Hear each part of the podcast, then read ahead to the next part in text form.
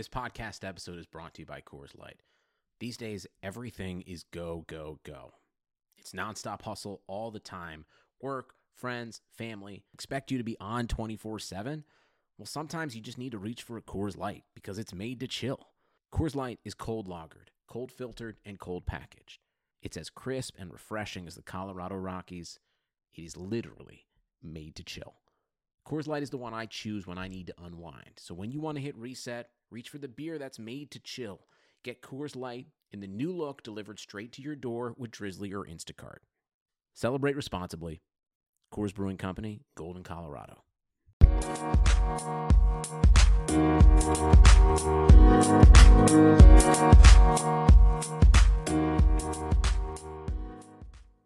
Hello, everybody, and welcome to this week's edition of the Equalizer podcast. I am your host, Claire Watkins. This week, we are going to talk all things Champions League and then a little bit of extra U.S. women's national team chat afterwards. I am joined this week by Equalizer contributor Pardeep Cattry. How's it going, Pardeep? I'm doing well, Claire. You? Not too bad. Not too bad. We were just talking before before we uh, hopped on about how we're we're kind of limping into spring weather in uh, in both relative parts of our country. So uh, um, it's uh, we're getting there. We're getting there. Springtime is is upon us. So speaking of things that happen in the springtime, we had the first leg of the UEFA Women's Champions League quarterfinals. Uh, the teams that played each other, it was uh, Bayern Munich versus FC Rosengard, Barcelona versus Manchester City, Chelsea versus Wolfsburg, and PSG versus Lyon. I'm just going to start with the Bayern versus Rosengard game because neither of us got to see a ton of this match, but it also was perhaps the most, uh, well, not necessarily the least competitive, um, but Bayern scores in the ninth minute. They get that early goal. They outshoot FC Rosengard 14 to 4. They outshoot, they outpass, they outpossess. It was a pretty comprehensive victory for Bayern Munich. Um, Rosengard was one of the teams that struggled a little bit in the round of 16. So this doesn't shock me a ton. I just think that it's possible that they have hit hit their ceiling um, for for what they can do in the Champions League this year. Any thoughts on that match Pardeep? Yeah, um, you you said it nicer than I. I would have just said it was the most straightforward and predictable match of the. Uh, well, actually, maybe not the most predictable, but we'll get to that later. Yeah. Uh, but yeah, I mean, you make a good point. I think Rosengard hit their ceiling. Um, I mean, looking at the draw, it, I'm not surprised Bayern won. I'm not sure how much further they'll go because they have to play winner of Chelsea or Wolfsburg after. But you know, congratulations to Bayern on that win. You obviously got the work done, so congratulations on that. Yeah. Wow, that sounded awfully condescending. Sorry, Bayern. Sorry, our apologies. Our apologies sorry. to Bayern Munich. really? Yeah, I agree. I I mean, no, I'm with you. I'm with you. I think that I think that them getting to uh them getting out of the quarterfinals is is a job well done. Job well done for them. Um. All right, so let's move on to maybe one of the more surprising results, maybe not one of the more surprising results. I don't really know. We're gonna get into it. Barcelona beats Manchester City three to nil. Um, and after I had said such nice things about the FAWSL last week, you jinxed they, it. I did. They showed up at Champions League and they really struggled. Um, did you find this result surprising? I would say on my end, I never know with, with a with a team like Barcelona, they are clearly very very good. They're you know they're annihilating La Liga. They are um, absolutely the best team in Spain but I don't know what that looks like until they move into these latter stages of the Champions League when they come up against other great European teams. They right. showed up and they balled out against City. So uh, I was gonna say, so did this result surprise you? I mean, I think it surprised me in the way that I didn't expect Manchester City to lose 3 0. I mean, thinking about Barcelona, right? They were on the cusp of making it to the final last year.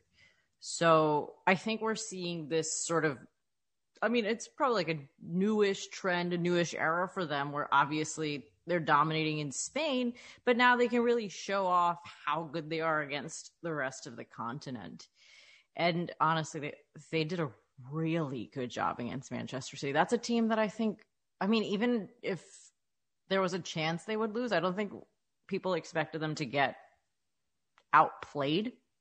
right. which I think they were a little bit. I think there were a lot of really great individual performances as well for um, um, Barcelona. Obviously, their goalkeeper made a uh, save on a penalty, so and I that game. It's not like City lacked for chances, especially early on, before Barcelona ended up scoring their first goal. But like I said, goalkeeper Sandra Panos put in a great performance, and I mean Barcelona on the other end really, really earned it. Mm-hmm. And so maybe on the flip side, right? We uh, we're seeing Barcelona show their quality on on this larger stage. We'll get we'll get to Chelsea versus Wolfsburg. Um, does this? I think this was perhaps the WSL's opportunity to kind of show their might a little bit more in Champions League this year. Um, they obviously both teams, both Chelsea and City, um, had some off-season acquisitions to bulk up their squads. Uh, they want to show that this this idea, this best league in the world, uh, we have some of the best teams in the world. These quarterfinal performances didn't necessarily back that up against some other good teams. Um, do you think that this is a little bit of a wake up call for the WSL on what they still need to improve on? Maybe. I mean, right now I'm looking at this as a very, I mean, maybe I'm just going to make it a smaller thing and talk about City specifically. Sure. I still think, look, if you're going to expect one team to maybe overcome a deficit like that, I still think City are capable of it. I don't think that necessarily means they will. I don't think they have a high probability of that. But I don't know. To me, it's more like there are a lot of things different teams around the world can do but it's really just to me very fun to watch the these this really really unstable balance of who is at the top or who's rising in women's soccer. I mean, everybody's trying to compete to be the best, but the really fun thing is that it is not clear at all who is the best, except maybe Lyon. But again, we can talk about that in a little bit. Mm-hmm. Uh, so I think it's really fun to watch that it's not clear. I think it's cool that Barcelona is now showing up on the scene and can uh, beat City 3 0 really convincingly. Yeah. I think, it, I mean, Wolfsburg and Chelsea, obviously, Chelsea ended up winning that match. But, uh, and Wolfsburg have been, you know, there in the women's soccer in, in the women's soccer world and in the Champions League specifically. They've been, you know, one of the top teams for a while. Mm-hmm. But like the balance might be shifting, but it's not shifting so quickly yet. Sure. And Yeah. that, like I just keep saying, it's really, really fun to watch the topsy turvy nature of that. Yeah, I agree. And I also agree that I hope, you know, I don't, I have no, I have no horse in this race, but I would hope that City makes it, makes it a, a competition in, in the second leg. Um, I Yeah. think that would be very fun. Um, okay. No this is- pressure. I know, right? No pressure at all. Uh, but I'm gonna keep bringing this up because I don't understand it. Maybe you can explain it to me. You are losing at this point two nothing, right? In in the quarterfinal of the Champions League to Barcelona. You do not bring Rose Lavelle on until the 70th minute. Why?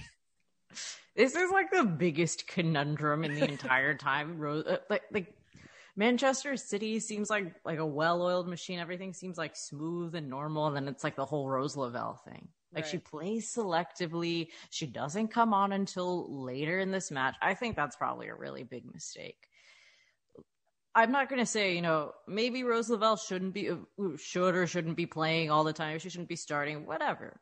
I, we can, Gareth Taylor, I'm sure, has a defense for that. So, I mean, whether or not we agree with it is different. But really, we know that she's capable of doing things. Right. We know that she's capable of getting her, t- of creating goals, scoring them, uh, really just boosting her team in the attack. So the fact that you're down and you know that you're down and there's still a lot of game to play and you, what, they only gave her 20 minutes? Yep. It's not like they didn't give her, it's not like she didn't have any time, but But they also, but they also should've- brought her on and did not put her in her best position again. You know, Yeah. they they brought her on and had her play wide. yeah, man, that is, these are choices. They They're are choices. they are choices. That's exactly right. yeah, I mean, like I said, I still believe if anybody's capable of scoring three goals on a given day, it's Manchester City. Yeah.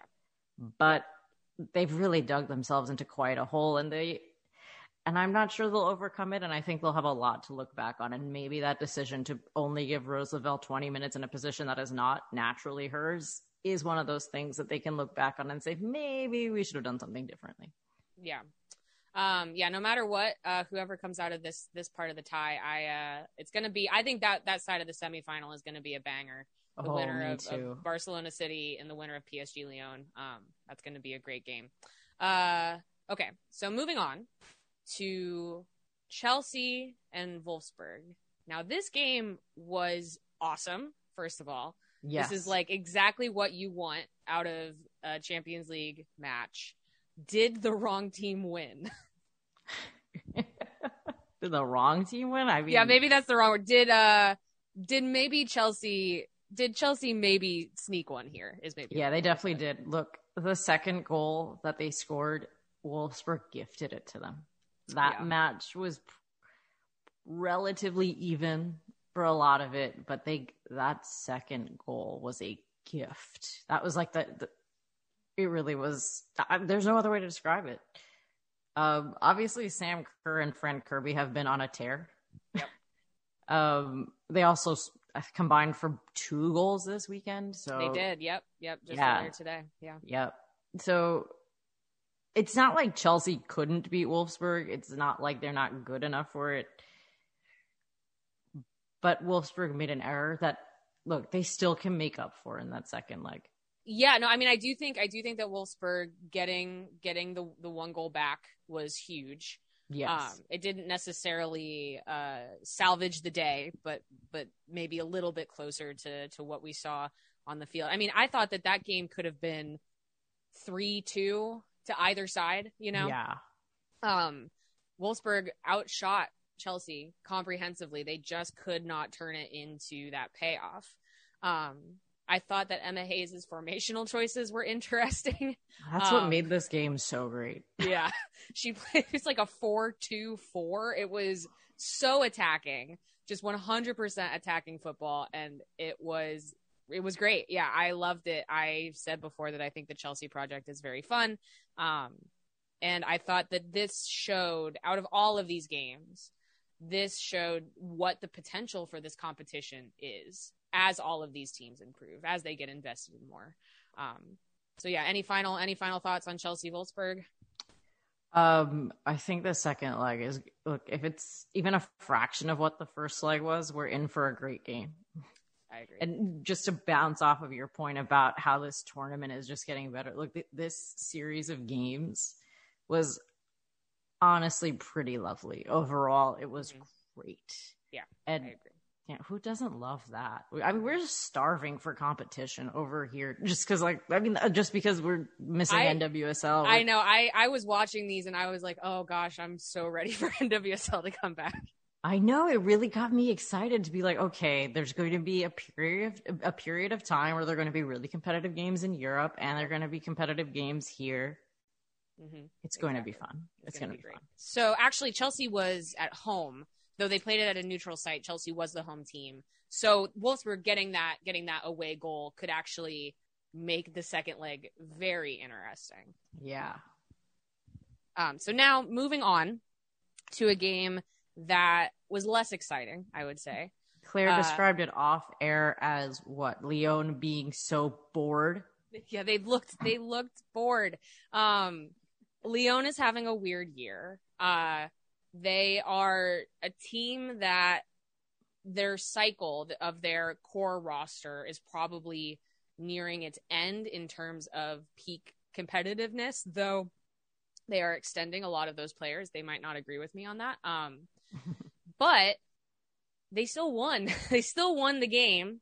Uh and it's it was it was interesting to watch because Lyon did not look when they when they're attacking at this point they don't necessarily look like they have a ton of ideas um but their individual quality and their quality of a team as a team is so great that they're still difficult to beat even when they don't look like they are fully engaged Um, Very so- annoying. Yeah, it's I have well for PSG it had to be infuriating first of all that they weren't able to make a breakthrough on their own. And then they get through this game you really think that it's going to end in a nil-nil draw which is not the worst right for for PSG hmm there is a handball call on Formiga of all people.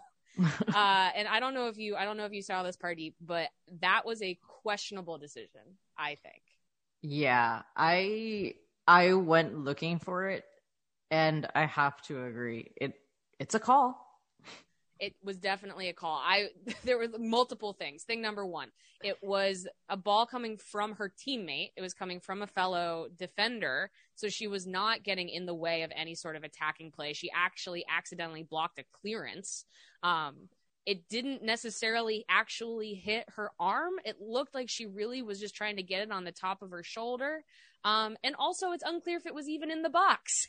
So there were a number of things, you know, I'm not sure I, I'm like all in on VAR for the women's game, but for that one, you're like, roll the tape. Let's watch that one again. Oh, Um, for sure. So Lyon gets a penalty, and uh, Wendie Renard doesn't miss those, and they went up one 0 and they won that game. Um, and that was Lyon away. So Lyon is up by one and it is an away goal.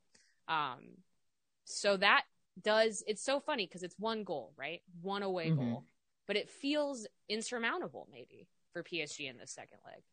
Right? It's just. I mean, these games for Lyon are getting tighter. I you did mention that their core squad that has gotten them so much is getting older. Maybe that's part of it.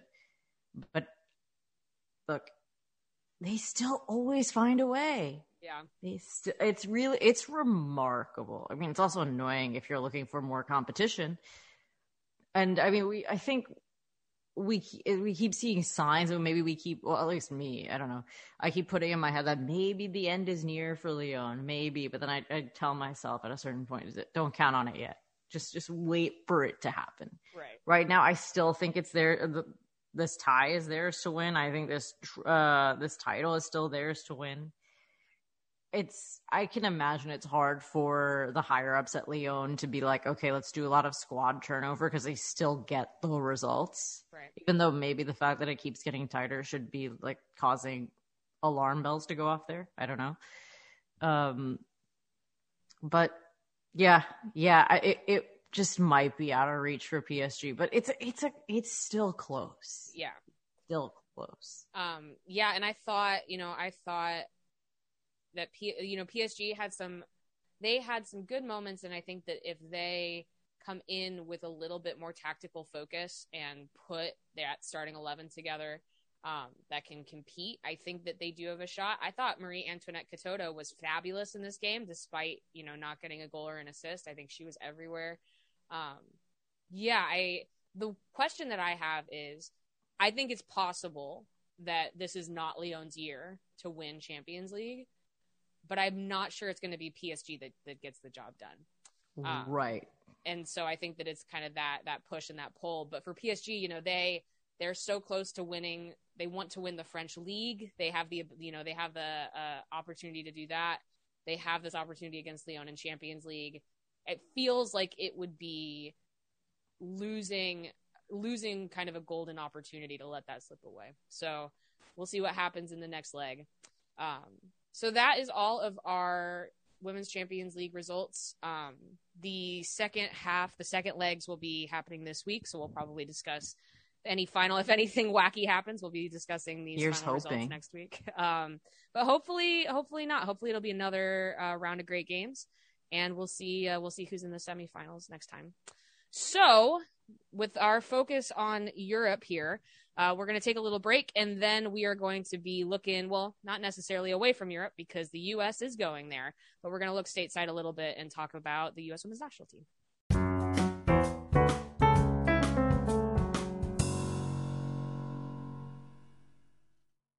Hey everyone, thank you for listening to the Equalizer podcast. We'll be right back to that in a minute, but just want to make sure that you're aware of our other podcast from the Equalizer Network. Kicking Back, it's one that I host, and each week we talk to personalities from across the sport of women's soccer, coaches, players, executives, plenty of great guests throughout season one from U.S. coaches Vlatko Andonovski, Jill Ellis, to players like Crystal Dunn, Becky Sauerbrunn, NWSL Commissioner Lisa Baird. So many great guests. And we're coming up on season two pretty soon, and you are not going to want to miss what we have in store for you. So go ahead and check out Kicking Back. If you're listening on a podcast platform right now, you can find us there as well. We're on all the podcast platforms, and we're looking forward to another exciting season of really in depth interviews and fun interviews with our latest guests. That's it for me, and let's get you back to the Equalizer podcast.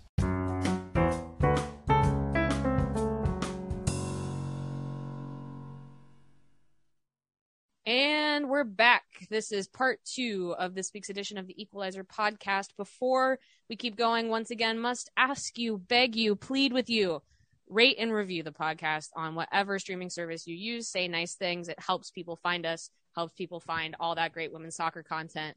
Um, and we would really appreciate it. We love it when people say nice things about us. So, breaking news. We were going to talk about the US, which we will do in a second, but um, the, A second. the uh, N yeah the NWSL Twitter account has been doing some uh, I think we call it vague tweeting, some tease tweeting uh, over the last couple of days. The first one is they said stay tuned 3:30:21 a graphic that says changing the game. Changing the game March 30th 11 a.m. Eastern time. And we were speculating what that might mean. I said, you know, changing the game to me sounds a little bit like brand speak. I don't know if if this is a sponsorship thing. Uh people were speculating maybe schedule. I don't know, Pardeep, what do you think? What what's changing the game? well, dropping a schedule is not changing the game unless their schedule is warped. I mean, which it might be. I don't know. I have no idea what this is. like, no idea. like I I mean, I guess like normally it could sound like some broadcasting deal, but the NWSL already has a broadcasting deal. So unless they Right. got maybe they got some really weird extra broadcasting. I don't know. Maybe they're broadcasting on TikTok. I don't know. Right, But, something, uh, some new, some new partnership. Uh, yeah, the Yeah. changing the game thing is funny because that's a big statement to make. Um, so I'm, I'm prepared. I'm prepared to just kind of be like, oh, when they announce whatever that is. But just 20 minutes ago, as of this recording, this is while we were talking Champions League, they dropped another one. And this one says it's handshake emoji, handshake emoji, handshake emoji, 3.29.21. So that's uh, Monday, uh, which will be when this episode is released at 11 a.m. Eastern time.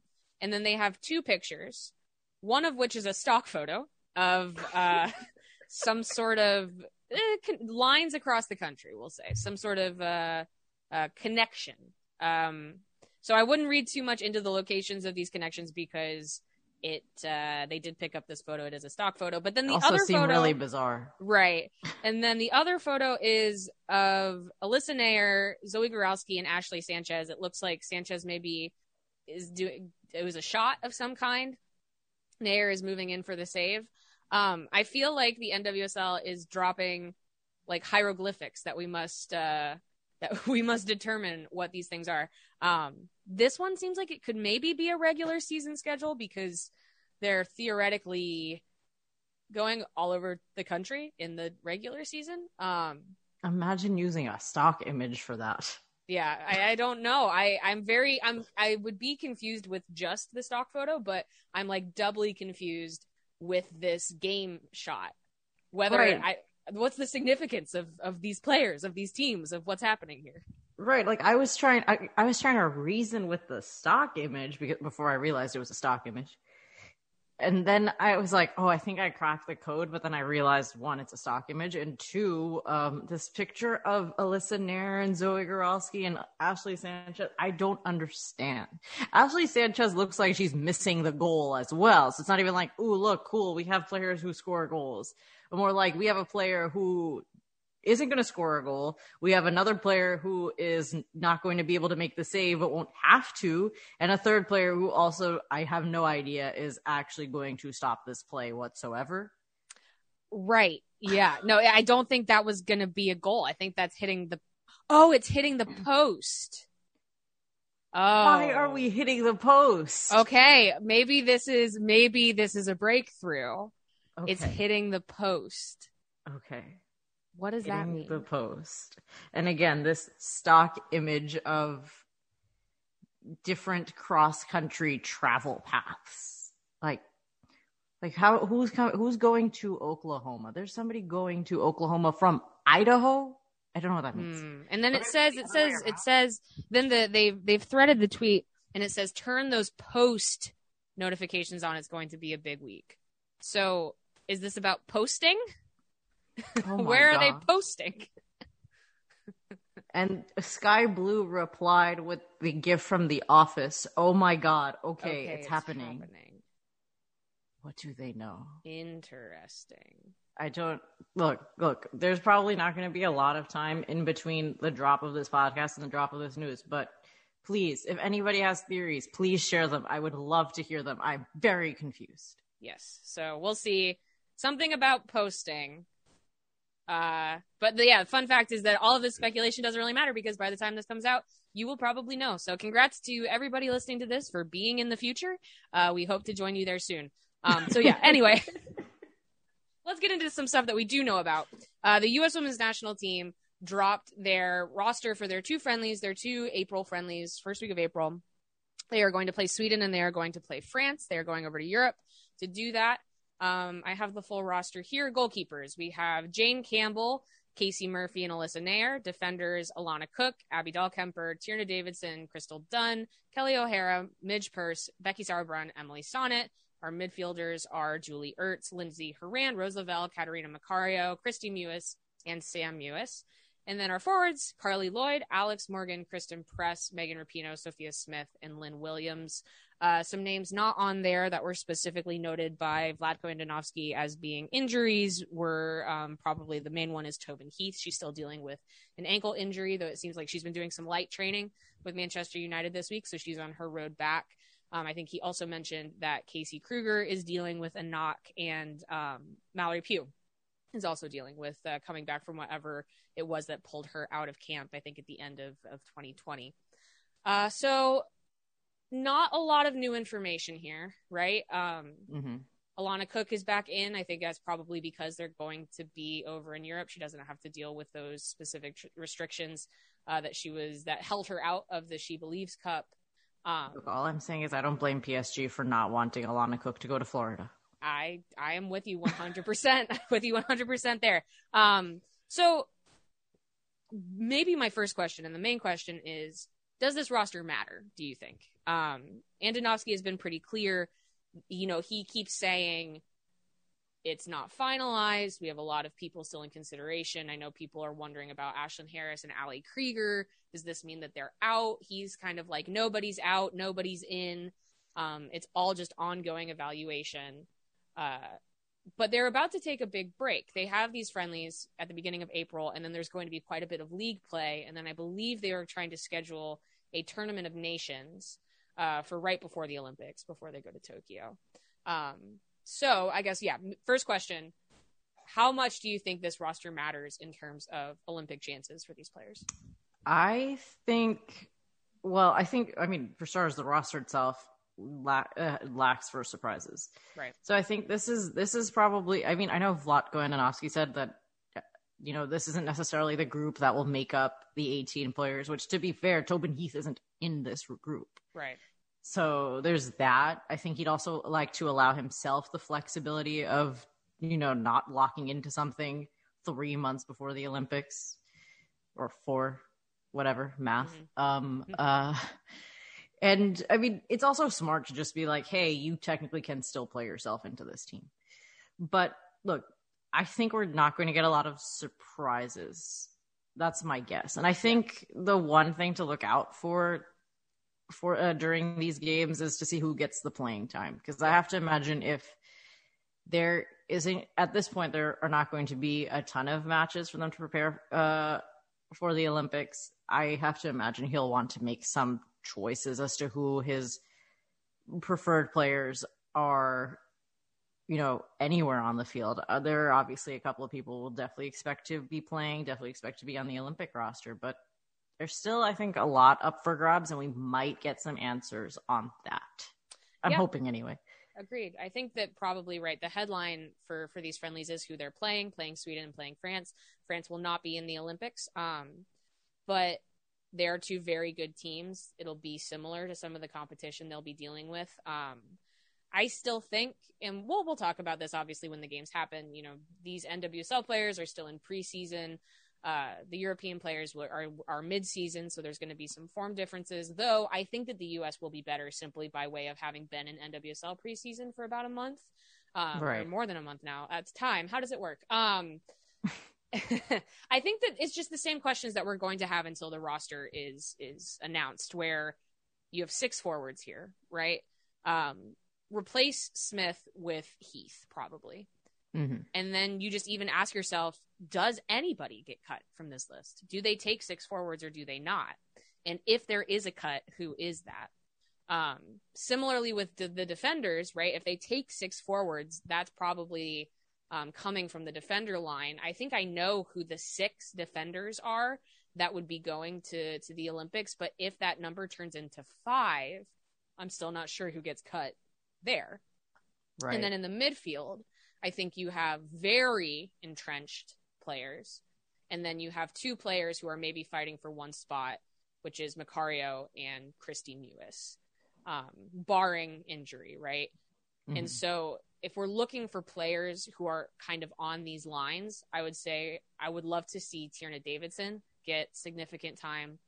I think if they're flirting with the idea of not taking Ashlyn Harris, I think they need to get maybe someone like Jane Campbell a full game against top competition. Um, and then Macario and Mewis, I want to see. I want to see what they can do either together or in a system with some of these other, can you know, very established starters. I think is where I'm at with this. Yeah, there's an uh one more player that I'm very curious about, and Alana Cook of the outfield players. She has the least caps on this roster, I believe. And obviously, some of that isn't her fault. Again, PSG didn't want to send her to Florida. I get that, uh, but uh, I'm wondering if there is a chance for her on this roster, or if she's just run out of game time, and that I'm curious about. I I wonder if I mean I my instinct is that Vlatko Andonovski will probably opt for folks with a little bit more experience. hmm But I think if Alana Cook has a chance, she's going to play these two games. Uh, And if she does, and if she doesn't play, I don't think she's got a chance. yeah, I think that's a. I think you're right. I think you're exactly right about that, and I think that that is an interesting conversation where um, Cook. I think you know, obviously, Cook and Davidson are considered very reliable backups at this point for that center back uh, position. Um, Yeah, and when Becky Sauerbrunn no longer plays for the U.S. Women's National Team, they will be ready to compete for that starting role um, with Abby Dahlkemper. But right now, Becky Sauerbrunn does still play for the U.S. And so I think probably the U.S. takes three center backs, but probably not four. And what and Cook is someone who we haven't seen that idea of that versatility, right? Davidson has played outside for the U.S. before. Emily Sonnett obviously is getting some looks on the outside. Um, I think Cook is very reliable. I think that you're right that she is a player that is going to need to get more playing time if it's going to happen for this tournament, and also just for the future. Cook is is uh, is a player that is eligible eligible to also play for England. And Right. so when Andonovski became the head coach, he brought her in immediately, which I think it, you're playing that game of not right now, but we want you to know that we have a commitment to you as a player and we want you to play for us. And so uh, I think that they have to manage that as well. So it'll be interesting to see kind of how that goes um, as the year progresses because 18 is just not a large number. And the U.S. has a lot of very good players circling circling this roster. yeah. I don't think it'll be anything personal if a bunch of them don't make it. But uh, right with Alana Cook, you're gonna have to play that game of va- of making sure she uh feels valued. And I think for the most part, Vlatko Andonovski is doing a good job there. Yeah, agreed. Um, yeah, and so well, you know, we'll see how the games go.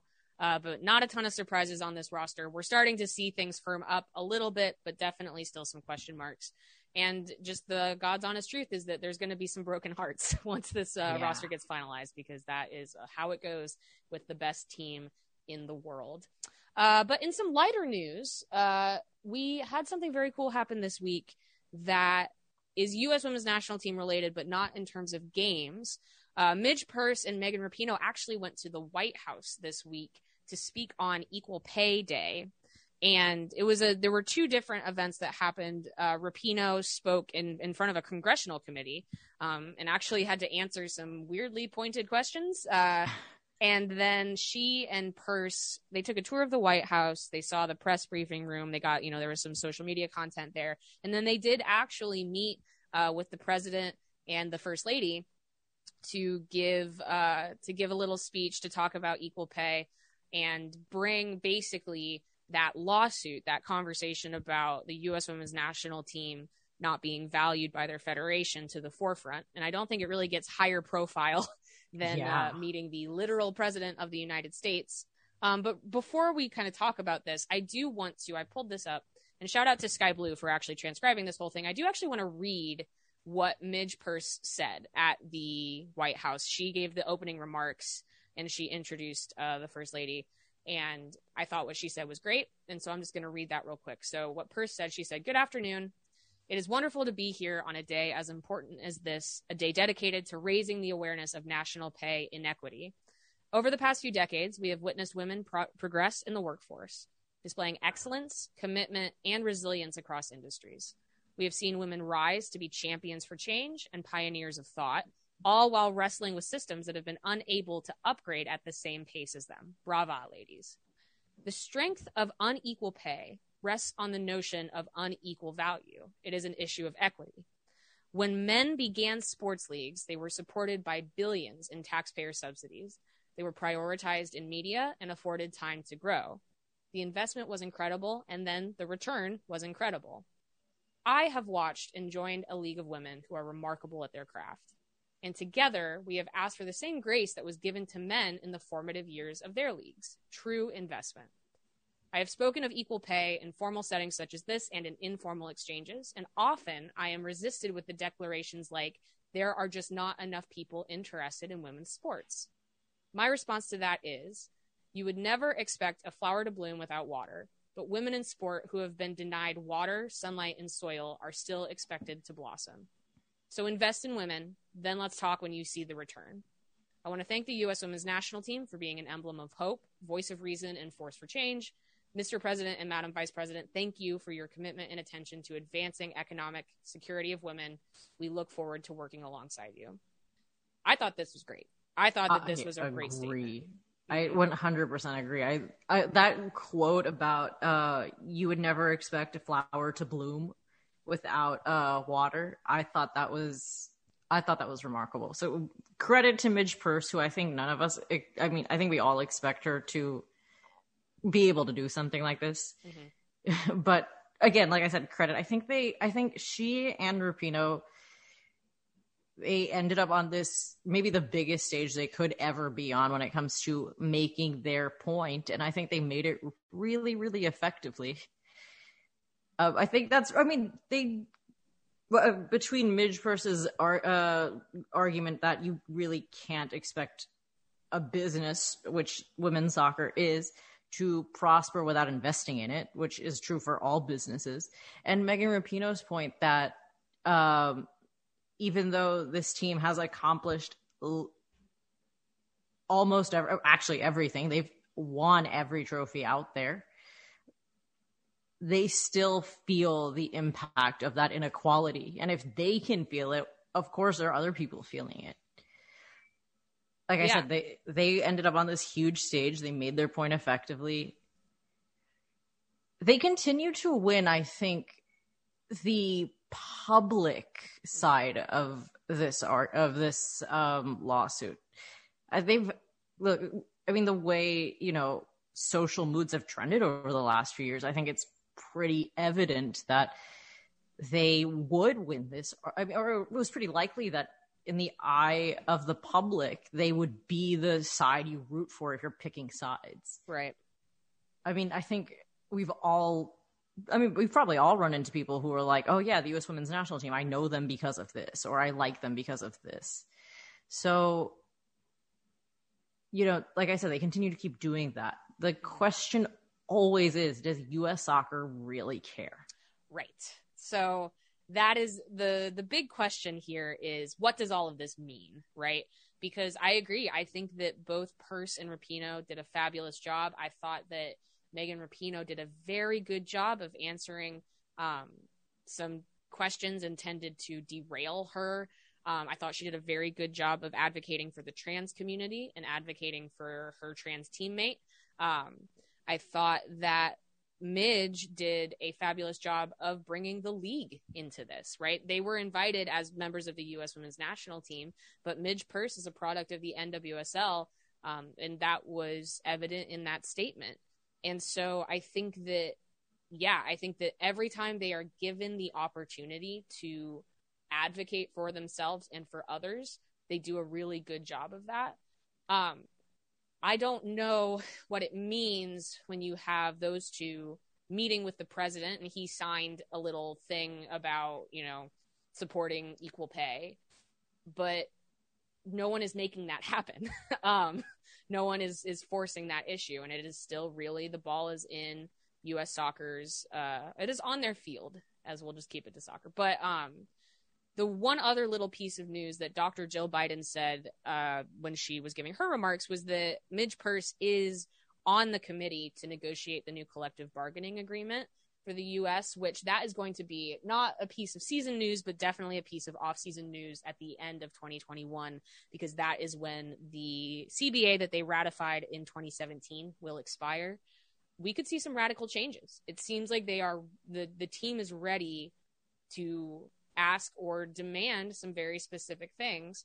And if this fight cannot be won in court, they're probably going to try to do that in in the negotiating room. And so, powerful statements from the two of them. Um, yeah. Any other thoughts on on the the equal pay deal, White House trip, anything like that? Yeah, I mean, I think this whole, I mean, the whole event speaks to me of the evolution of both this team in the public eye, but also their fight for equal pay. Because mm-hmm. Megan Rapinoe and Midge Purce are examples or just two examples of, you know, maybe a team full of players who at the beginning were advocating solely for themselves, but as time went on, understood the weight of the issue and adjusted accordingly. You know, I mean, it wasn't that long ago that this team wasn't really on. I mean, it wasn't that long ago where you could, where seeing two members of the USWNT and two NWSL players uh, in the White House and being a really, I mean, like it was, there was a lot of news coverage of it. It was a pretty big deal, not just because anybody going to the White House is a relatively big deal. Sure. So, you know, they have the moment came to them. They have met the moment as well and that I think is a really, really, it speaks a lot of also the time we're living in where athletes again are feeling empowered to be more than just really good at sports. Mm-hmm. And that to me is, I, I, just find that very fascinating to watch. I think yeah. it's, I think it's a wild, but ultimately positive uh, cultural shift in this country and in other countries.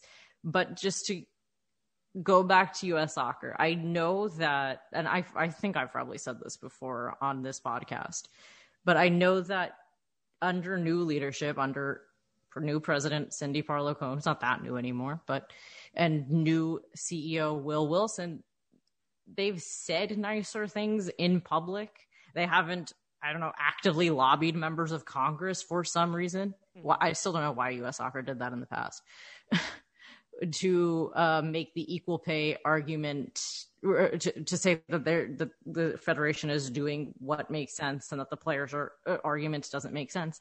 Uh, we still don't really have a lot of proof that this that this new leadership group is not going to fight all the way to the end that they're that they have been doing the right thing. I mean, Cindy Parlow Cone very recently argued that this or that the federation doesn't have the money to pay the players, which is a common argument that leagues and federations use while collective bargaining agreements are being structured.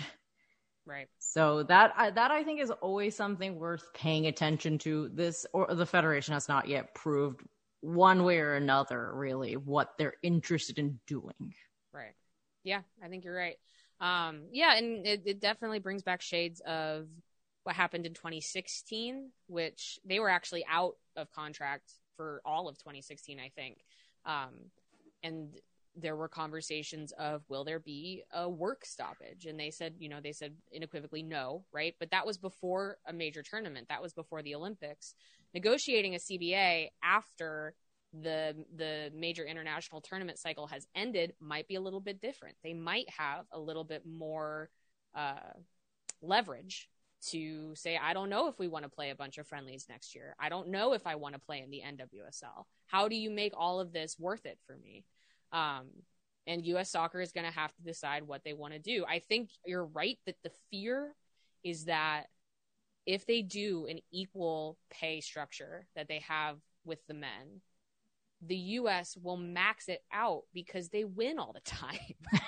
so there's a difference. They don't have to pay the men as much because they simply do not win so much. So we will see. We will see. Um, it's it's exciting and it's scary, and I am definitely happy that the two women that went to the White House are the ones leading the way because I trust them.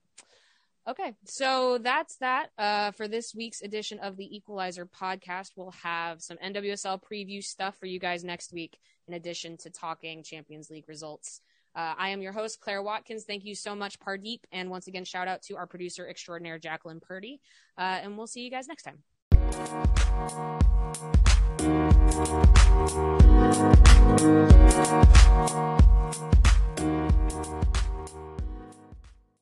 Nobody builds 5G like Verizon builds 5G because we're the engineers who built the most reliable network in America. And the more you do with 5G, the more building it right matters. The more your network matters. The more Verizon engineers going the extra mile matters. It's us pushing us. It's Verizon versus Verizon. 5G built right from America's most reliable network. Most reliable based on rankings from RootMetrics second half 2020 U.S. report of three mobile networks. Results may vary. Award is not an endorsement.